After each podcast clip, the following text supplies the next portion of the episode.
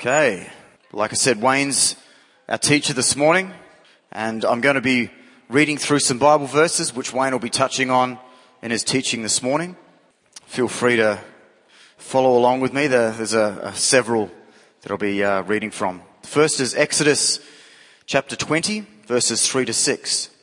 Exodus 20, 3 to 6. Then Moses went up to God, and the Lord called to him from the mountain and said, This is what you are to say to the descendants of Jacob, and what you are to tell the people of Israel. You yourselves have seen what I did to Egypt, and how I carried you on eagle's wings and brought you to myself. Now if you obey me fully and keep my covenant, then out of all the nations you will be my treasured possession. Although, although the whole earth is mine, you will be for me a kingdom of priests and a holy nation. Reading from Matthew 28, 16 to 20. It's called the Great Commission. Then the eleven disciples left for Galilee, going to the mountain where Jesus had told them to go. When they saw him, they worshipped him, but some of them doubted. Jesus came and told his disciples, I've been given all authority in heaven and on earth. Therefore go and make disciples of all the nations, baptizing them in the name of the Father and the Son and the Holy Spirit. Teach these new disciples to obey all the commands I've given you, and be sure of this, I am with you always, even to the end of the age. Romans 12, 1 to 2. Therefore I urge you, brothers and sisters, in view of God's mercy, to offer your bodies as a living sacrifice, holy and pleasing to God. This is your true and proper worship. Do not conform to the patterns of this world, but be transformed by the renewing of your mind. Then you'll be able to test and approve what God's will is, his good, pleasing, and perfect will.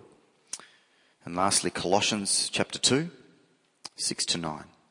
So then, just as you have received Christ Jesus as Lord, continue to live your lives in Him, rooted and built up in Him, strengthened in the faith as you were taught and overflowing with thankfulness. See to it that no one takes you captive through hollow and hollow and deceptive philosophy, which depends on human tradition and the elemental spiritual forces of this world rather than on Christ. For in Christ all the fullness of the deity lives in bodily form. And in Christ you have been brought to fullness. He is the head over every power and authority. Thank you, Wayne. Thank you very much, Blair. Hello, everybody. Before I begin teaching this morning, uh, I just want to highlight for you, you might remember, you hopefully will, that in our Shelters Festival season last year, on the Day of Atonement, Daniel Hollett brought us a teaching and a word about the presence of the Lord and God wanting to increase his presence among us. And we've been leaning into that. We've been doing that in the prayer room. We've been doing it on Sundays. And there's been an increase of his presence. We don't ever want to take that for granted. But I want to say that the Lord's not done either. And I know sometimes in, in worship, um, in the last few weeks, well, in the first four, four, we had four Sundays. This is their fourth Sunday for January. For me, it's at times it's felt almost overwhelming. It's been all, close to what I imagine it was like in the temple at the dedication of Solomon's temple or the Lord's temple by Solomon. And a couple of other times as well where the cloud of God's presence filled that place so that the people couldn't function. I don't know if you felt like that this morning in your spirit. It's almost like overwhelming. So I want to say the Lord's released that word to us. We are leaning into it. We enjoy, but we don't take it for granted, and He has more for us. So I want to encourage you. Let's, let's say, Lord, please more. Please let it be that I can't function. That's a pretty scary thought, isn't it? Like to be so overwhelmed with his presence, like that the only thing you do is actually lie down. Like that's like that's it. That's all I got. Cast my crown before you, God. It's wonderful. Let's pray together. Father, as we open up these uh, words this morning, we ask that you would give us that gift of a spirit of wisdom and revelation so that we grow in the knowledge of you. that the eyes of our heart are opened.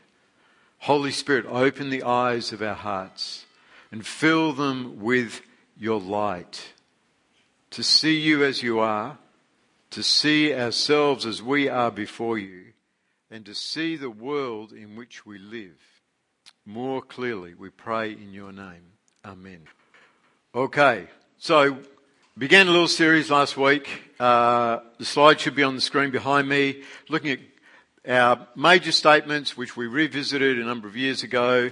We say what we're after is being people who are aligned with God's plan.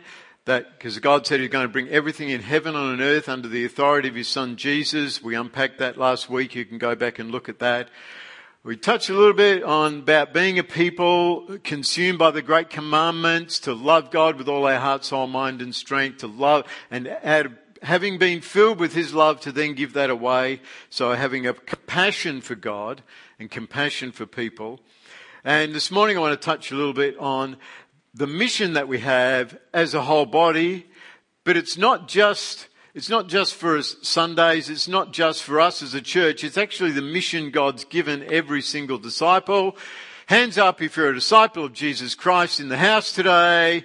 This is your mission. It is to make disciple makers. It's very simple. So, we go right back to the beginning. We had the reading from Exodus. I chose that for a reason because right at the beginning, God was always looking for people who he would dwell amongst, who would reflect him to the world around about him.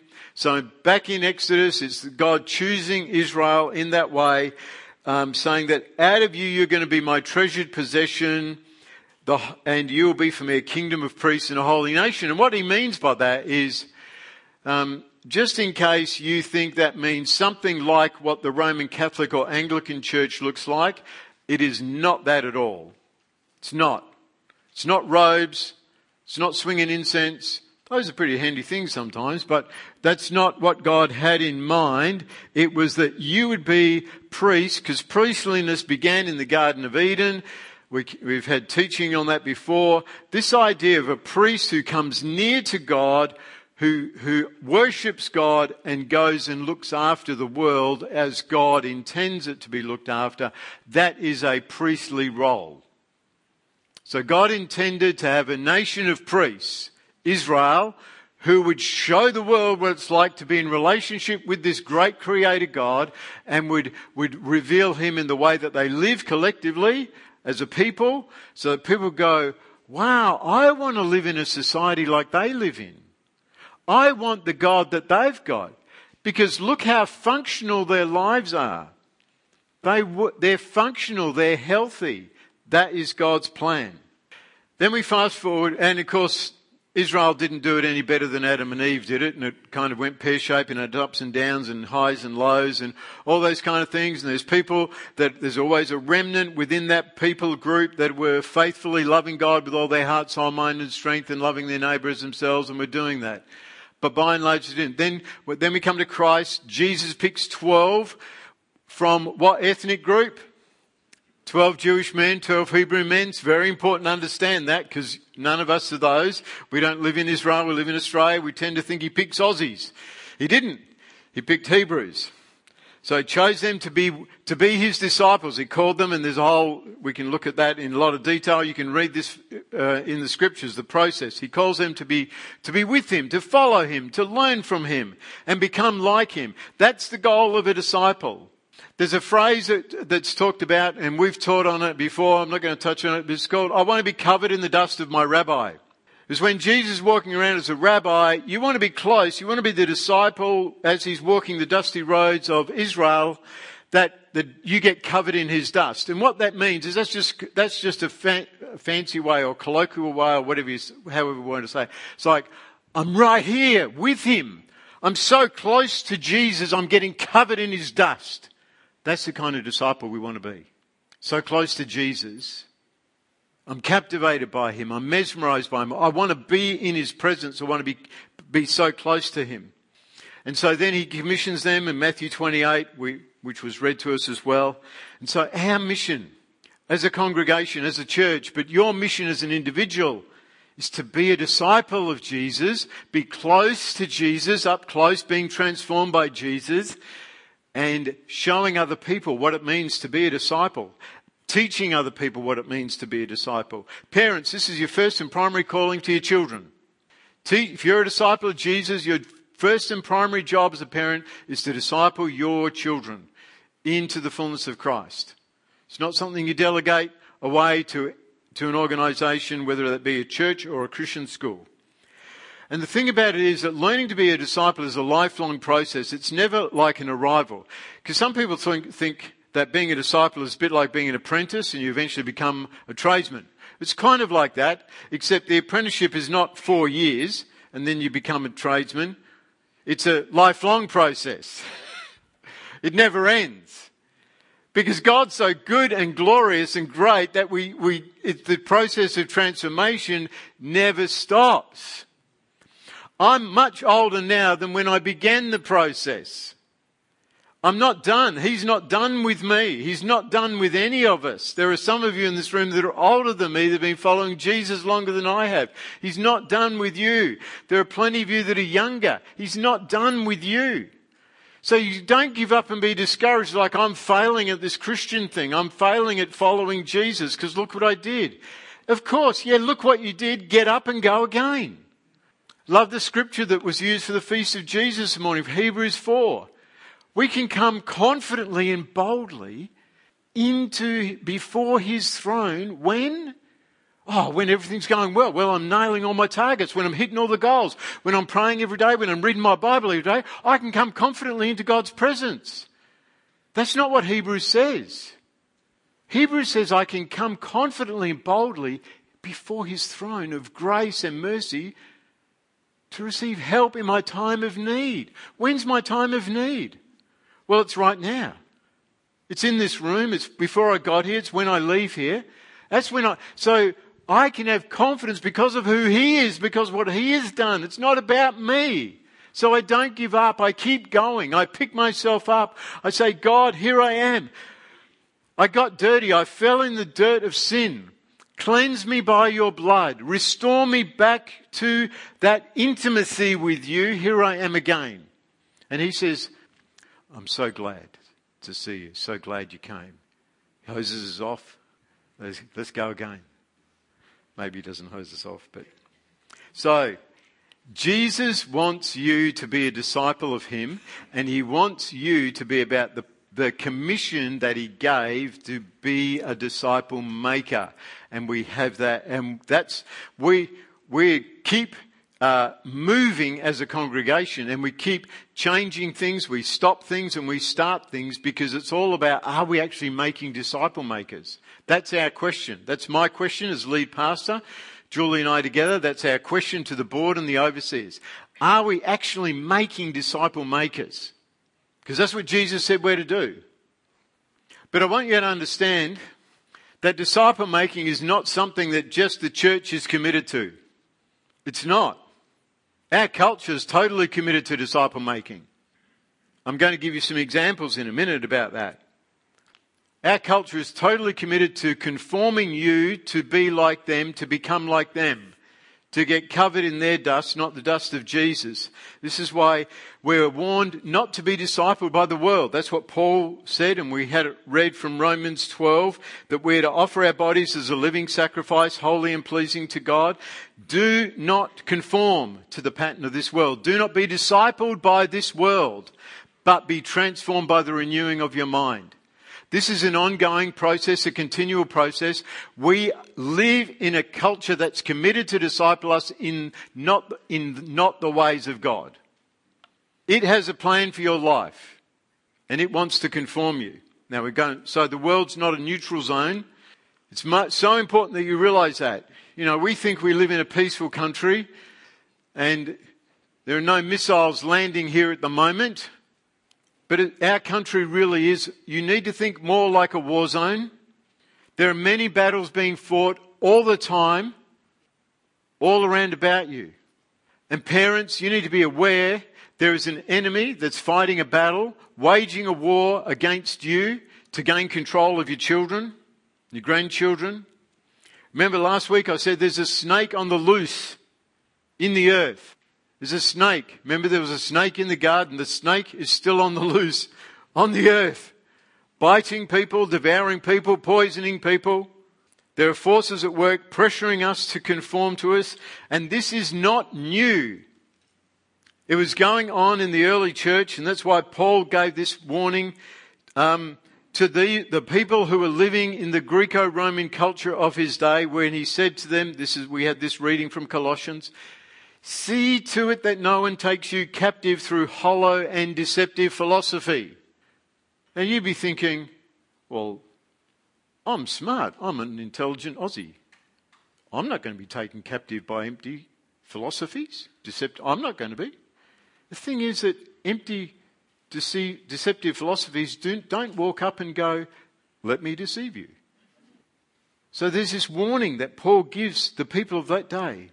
He says, See that no one takes you captive through hollow and empty de- deceptive philosophy, which depends on human tradition and the elemental spiritual forces of this world rather than on Christ. For in Christ, all the fullness of the deity lives in bodily form, and in Christ you've been brought to fullness. He is the head of every power and authority. See, Paul's not confused who's in charge. Paul's not confused as to who's the top of the ladder. Of all the gods that are on offer in the Greco-Roman pantheon, Paul's not confused, and he's saying to the Colossians, and I'm saying to you, don't be confused. Jesus is the top. The others are not gods. So I'm sounding a warning this morning. You might have picked up on that. We've had one of those air horns. I would have bought it and because I want to give you a warning this morning.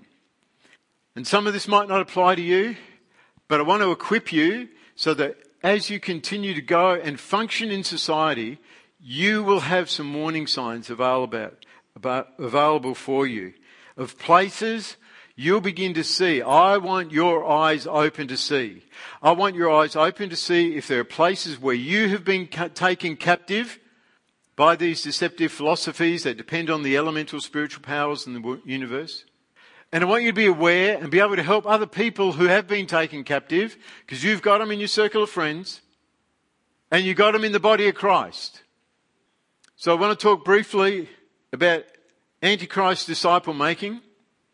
Now, Antichrist, you need to be aware that Antichrist is both an alternative Christ, an alternative Messiah, an alternative Saviour, and it's an anti as in against. So it's alternative and it's against. The two things go hand in hand.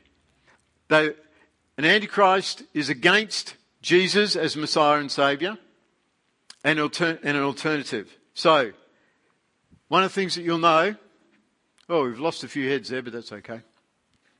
It's good. It's appropriate.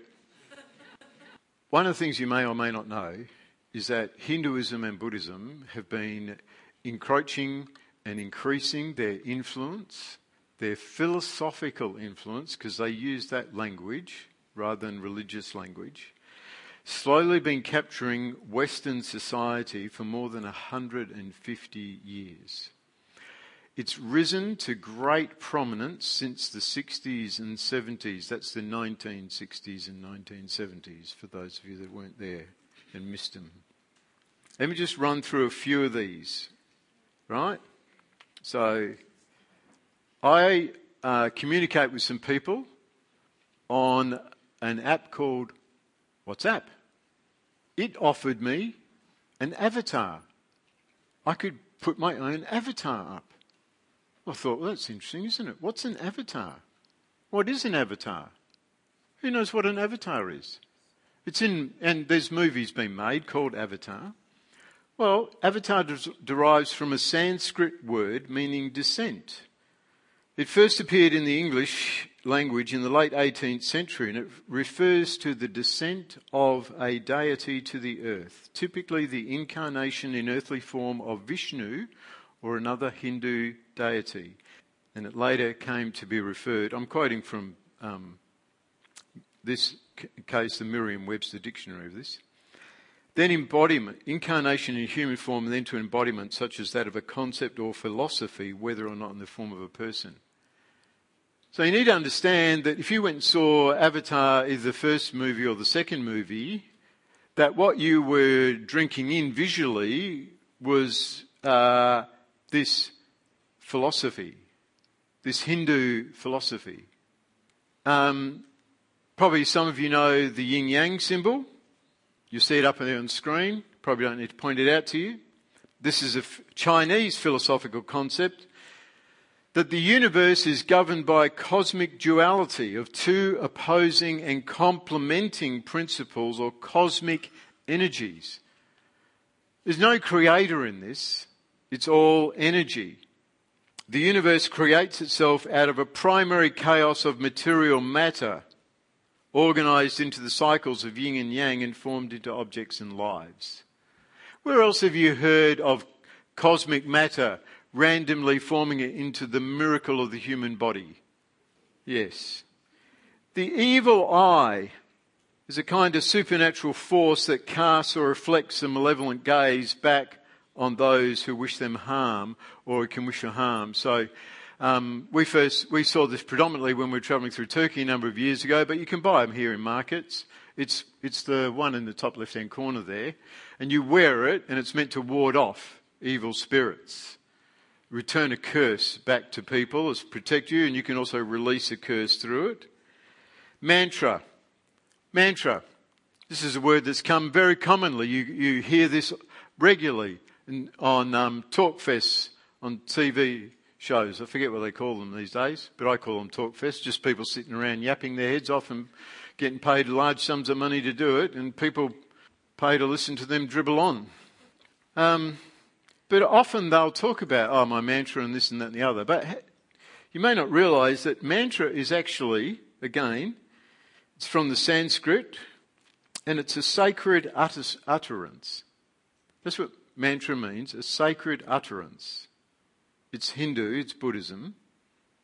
It's believed to have religious, magical, or spiritual powers. So, when you, you may see people sitting cross legged with their arms folded, like up on the screen, or with their fingers gripped in a particular way, and they're making a particular sound.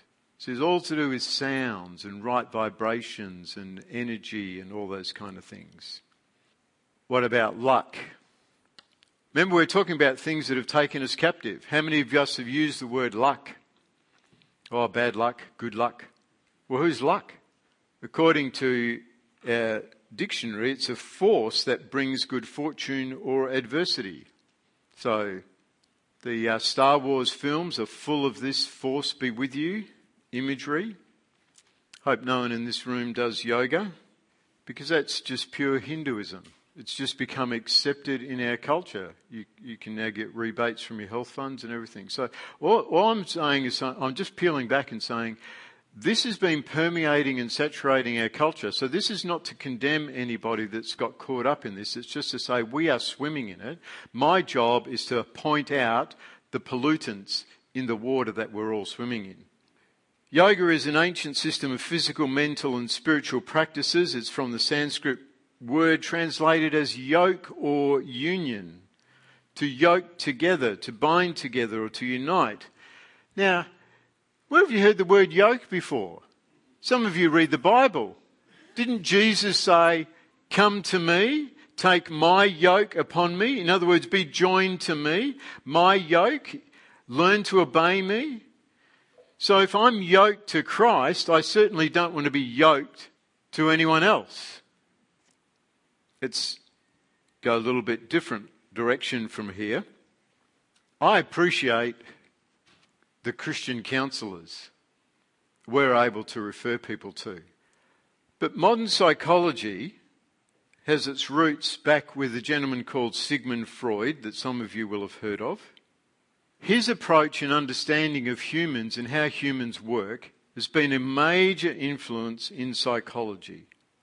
If ever you go to a psychologist, you want to ask them who their strongest influences are. Freudian psychology, because teaches Freudian beliefs, what Freud believed. Now, Freud believed there was no God. So that's his starting point. He's an atheist. Right?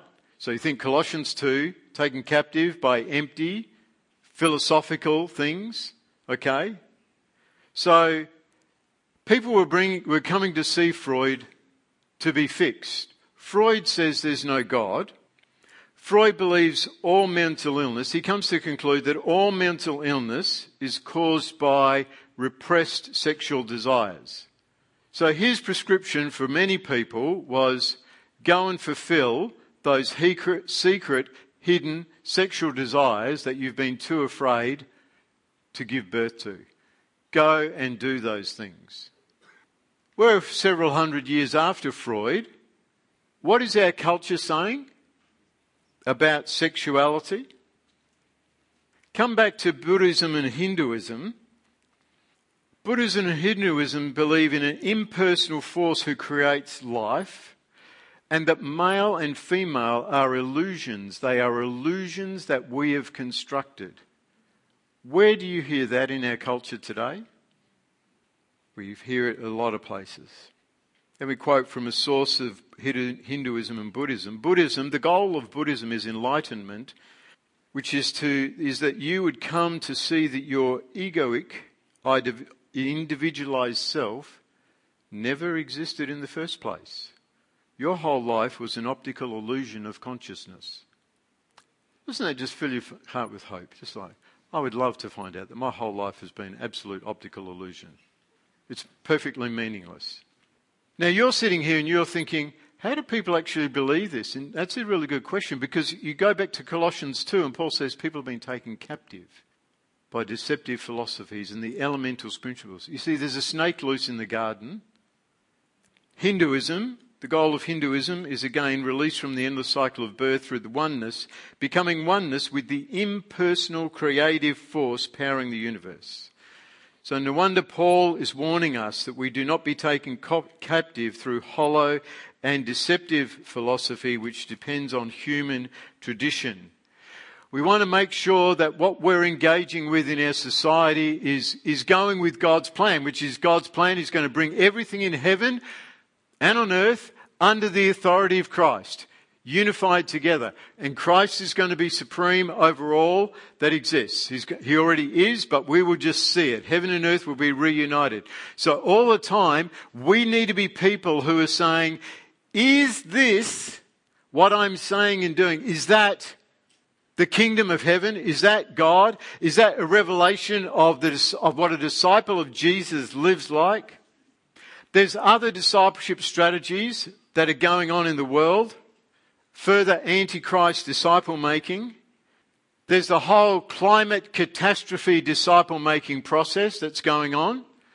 Now, let me just say, that's not the same as climate is changing and has changed and has always changed and it, you know as far as we know it will continue to change and we know that the scripture says all creation groans longing for the return of Christ but do we have a climate catastrophe as all the catastrophizers are saying, and we've only got this many years before it's all, all, you know, over and done with.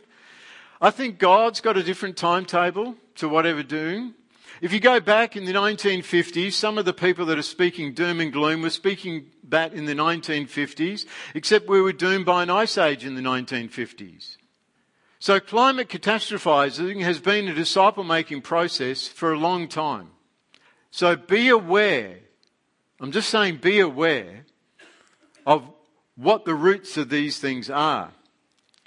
Another one that's prevalent in our culture, and again, there's, there's aspects of this one that we, we want to, we want to, we want to appreciate.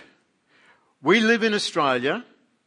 We understand that the indigenous people were the first people that God put in this nation. But they were not worshipping God, and they have a thing called the dream time. And we are trying, they want to disciple us into their dream time to say this is of equal value to scripture. That's all I'm saying. Be aware.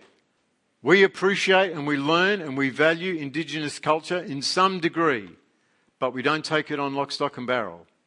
And we need to always be asking, what is being formed in me through this? And parents, you want to be asking that about what your children are learning in school and in university. Okay. So, There's a lot of anti Christian disciple making going on. We are followers of Jesus. We want to be our alignment, our assignment is to be a disciple of Jesus individually and to be raising disciples of Jesus. So that's what we are about, and that's the mission that Jesus gave to us. So disciple making is a relational process. Next one, thank you. It's very important, we'll, we'll go through these, that it's a relational process. You can't do discipleship by remote control. Artificial intelligence is not going to disciple the world. It's a relational process where we demonstrate to another person how to love, know, and obey Jesus Christ. And you can only do that up close and personal. That's how Jesus did it. He said to the disciples, Come and follow me. And that's why we, eh, the, the doors of New Life Church are open to people who want to learn how to follow Jesus. People come into New Life Church in all sorts of states, from people who are committed to following Christ to people who are just curious and motivated and want to find out more. So they come and hang around us. And I don't know where you're all at this morning in terms of that. But if you keep hanging around New Life Church, we promise you, you will hear a lot about Jesus and we will do all we can to cooperate with his process to transform you to be like him. His invitation is come and follow me, learn from me, Take my yoke upon me, upon you. Take it on. You've got to learn from me. You've got to learn what it means to obey me. Okay. A couple of years ago, we sat down and we, we thought about some of the key characteristics of what does it mean to be a disciple of Jesus. And we came up with seven. They're on the screen behind me. But the first and primary one is a fascination with Jesus Christ that leads to Christ-like transformation. That's number one. It's this whole thing of I'm up close and personal with Jesus. I'm fascinated with Jesus. I want to know Jesus. I want to know who he is, what he said, what he taught, and I want to become like him. That's number one. Number two is obedience to Jesus in everything, which flows from number one, and the rest all flow out of that. Increasing in biblical literacy just flows because the Bible's full of what Jesus said. I want to increase my biblical literacy. That's a lifelong process. I want to have a life that's characterized by prayer and worship. All disciples want this. I want to be prepared for and longing for Jesus' return to govern the world. That is a key thing. It's a key part of the early church. It needs to be all part of us in our disciple making. Prepared for, longing for Jesus to return. Not to it so I escape from not having a difficult life, but so that we see the kingdom of God come. We see everything on earth as it is in heaven under the leadership of Jesus. Justice across the planet. And number six, we embrace the possibility of persecution and martyrdom for Christ. Not many in the Western church are doing that. We are doing it because that's, that's in the scriptures. Our brothers and sisters in Iran, North Korea, all other places, they're already on the board with that. We're catching up with them. That we understand that it may cost us our lives to follow Christ. Number seven, we live and function in biblical priestliness, which is to understand this is who I am. This is the identity that God's given me. As an image bearer, I get the opportunity and the privilege to draw close to Him. That's what priests have. Priests have proximity, close proximity to God, and then ascent from His presence into His creation to establish His purposes. And so we are a people with passion for God and compassion for people that grows and increases. That's a key thing. This is, this is the great thing about following Jesus is, is, is it's a never ending lifelong process, but it keeps getting better and better. And though we stumble and fall and we go, there's part of my heart that loves God and there's actually part of my heart that doesn't like God. And there's things I read in the Bible that I like and there are things I read in the Bible I don't like them. And I want to take those bits out. Well, when I do that, I'm exalting myself above God because God saw fit for them to be included in. And what I've learned is actually the bits I don't like cause a wrestle in my spirit to go, God, what on earth? What were you thinking, God? Right? Because clearly I'm thinking something very different from you, and I want my thinking to align with your thinking, which is Paul in Romans 12 don't be conformed, but be transformed by the renewing of your mind. I don't want my thoughts to exalt themselves against the knowledge of God. I want my thoughts to come under the knowledge of God. And so my love for God grows and increases, and what flow and flowing out of that is an increased love for people. Those two things go, go together. And we've, we've touched on this before, just to say it again. We cannot say that we love God who we cannot see, quoting 1 John, if we do not love the people around about us who we can see. Next week, we will meet in house churches. We and house church configurations have changed for people. And last year, you were all happy campers by the end of the year in your house church because you were like, I feel okay with these people. They're not too bad. I think I'm beginning to love them. And now we've shuffled the deck and you've got a whole bunch of people to learn to love all over again. What a gift you've received. It's a gift. You see? It's easy to love the people we like. It's easy. That doesn't take anything.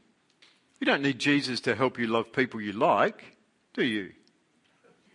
You don't. It's people you don't like. You're going, God, help me. And you really mean it. you say, God, help me to love them. You love them. God, connect my heart to your heart so that I love them the way you love them. Yeah, okay. So, this is our journey to be disciples and to make disciple makers. And God's plan is gloriously unstoppable. And in New Life Church, we will stay focused on growing as people who are passionately in love with God, overflowing with compassion for people around about us, and making disciple makers. So I want to, I've got some pretty hard hitting questions as a response this morning.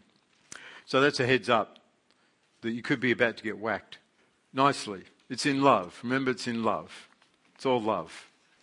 After all you've heard this morning, maybe there's something you need to renounce.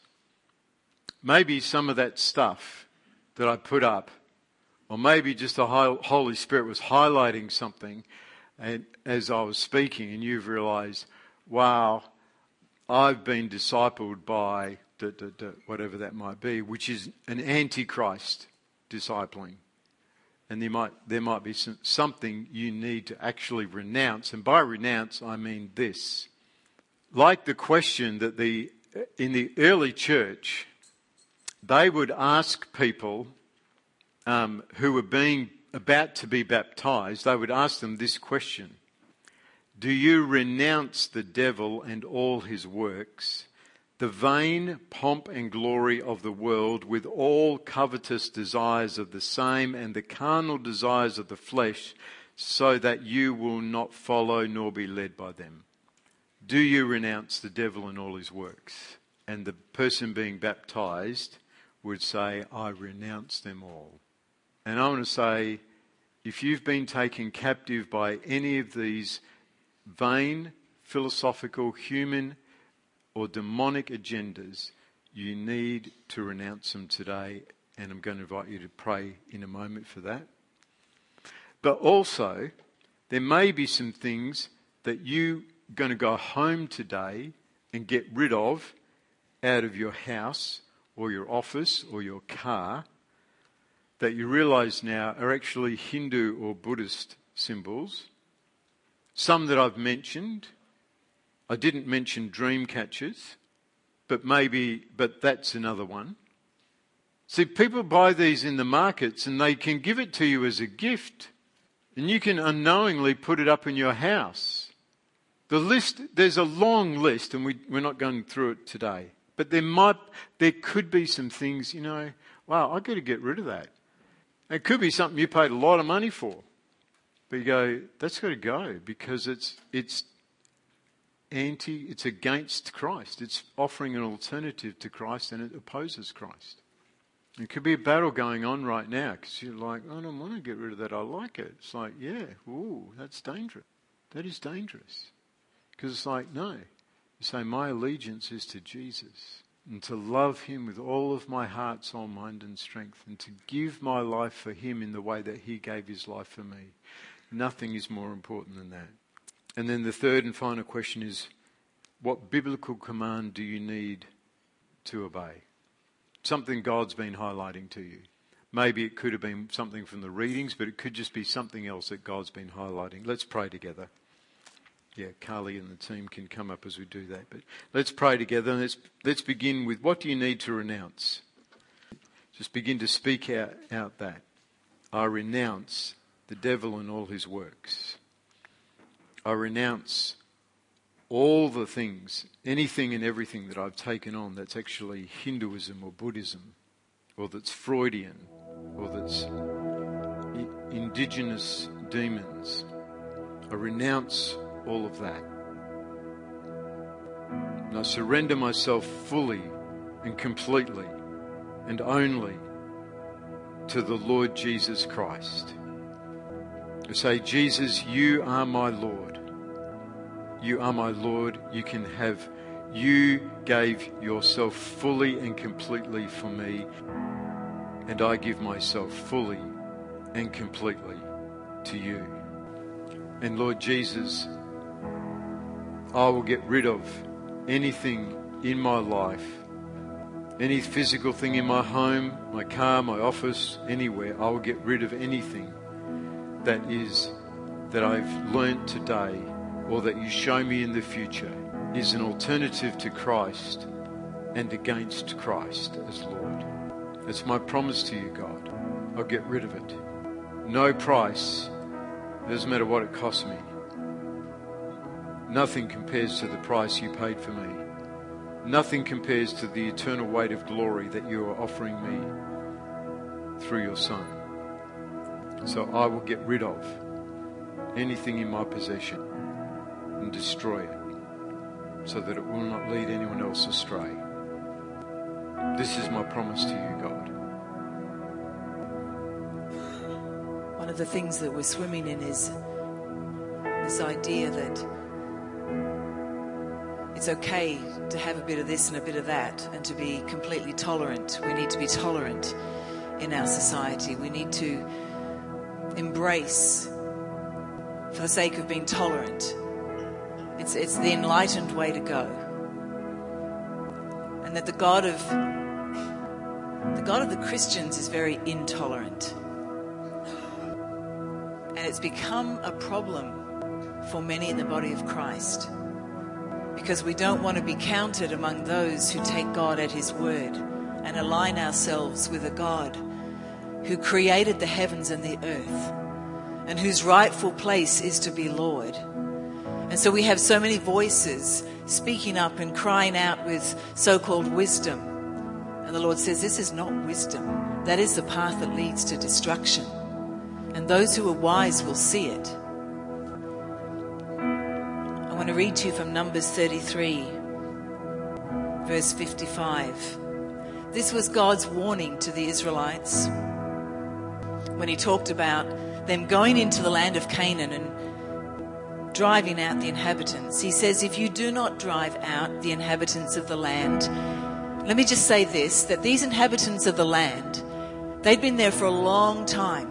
They were steeped in idolatry and evil practices all kinds of sacrifice, child sacrifice, and all kinds of evil that we can barely imagine, and occultic practices, and idolatry. And the Lord had given them, I'm confident, because He breaks in all the time, trying to bring people's hearts to Himself, to the worship of the one true living God. And they had refused. And wickedness and bloodshed covered the land of Canaan. And God was using Israel to bring about judgment. And so his command to the Israelites, to Joshua, to Moses, when you go in, drive out the inhabitants of the land, those you allow to remain will become barbs in your eyes and thorns in your side. They will give you trouble in the land where you will live. And then I will do to you what I plan to do to them. This is one of those passages that we struggle with, and Many Christians struggle with this. But I know many Christians who are struggling with barbs in their eyes and thorns in their sides. And the Lord is calling us out because His Son is worthy of wholehearted love and devotion and worship. And because the world needs, God wants in the earth a voice and a witness to the worthiness of his son because he desires no one to be destroyed but to save everyone. That's what he desires. Later in Deuteronomy, which is called the second giving of the law, Moses says this. Well, he's talking with the Lord actually, and the Lord says this to Moses I have heard what this people said to you. Everything they said was good. Oh, that their hearts would be inclined to fear me and keep all my commands always, so that it might go well with them and their children forever. Go, tell them to return to their tents, but you stay here with me, so that I may give you all the commands, decrees, and laws you are to teach them to follow in the land I am giving them to possess. So be careful to do what the Lord your God has commanded you. Do not turn aside to the right or to the left. Walk in obedience to all that the Lord your God has commanded you, so that you may live and prosper and prolong your days in the land that you will possess. And that is the Father's heart to bless and to prosper and to prolong life in the land that He is giving. It's all about Him. It's all about His goodness and His mercy. And new life, this is this is something that we know God is speaking to us as a community. It's not an old, it's not a new message, it's an old message. Start of COVID, wasn't it Jeremiah 6? Stand at the crossroads and ask for the ancient paths. And then the next sentence to Israel was, But you would have none of it. And we need to cry out for God's mercy for the areas that we want to cling on to and not release fully, not bring them fully under the authority of Jesus. The Lord wants to bring healing to his people. He really does. But we need to remove the barbs, the thorns. We need to respond to him. We need to know that He is good. And He is our Father who art in heaven. And holy is His name. Amen. Let's stand together. As we worship, I don't know what song we're singing, Carly. Come and behold, that's beautiful. Isn't He fascinating? We need to be captivated. We need to be captivated more by His loveliness and His goodness. And God our Father, as creator, author of life, then we are fascinated by the passing temporal things of this earth. God have mercy on us, eh? And may His grace abound to us to be people who love Him wholeheartedly. He's worthy.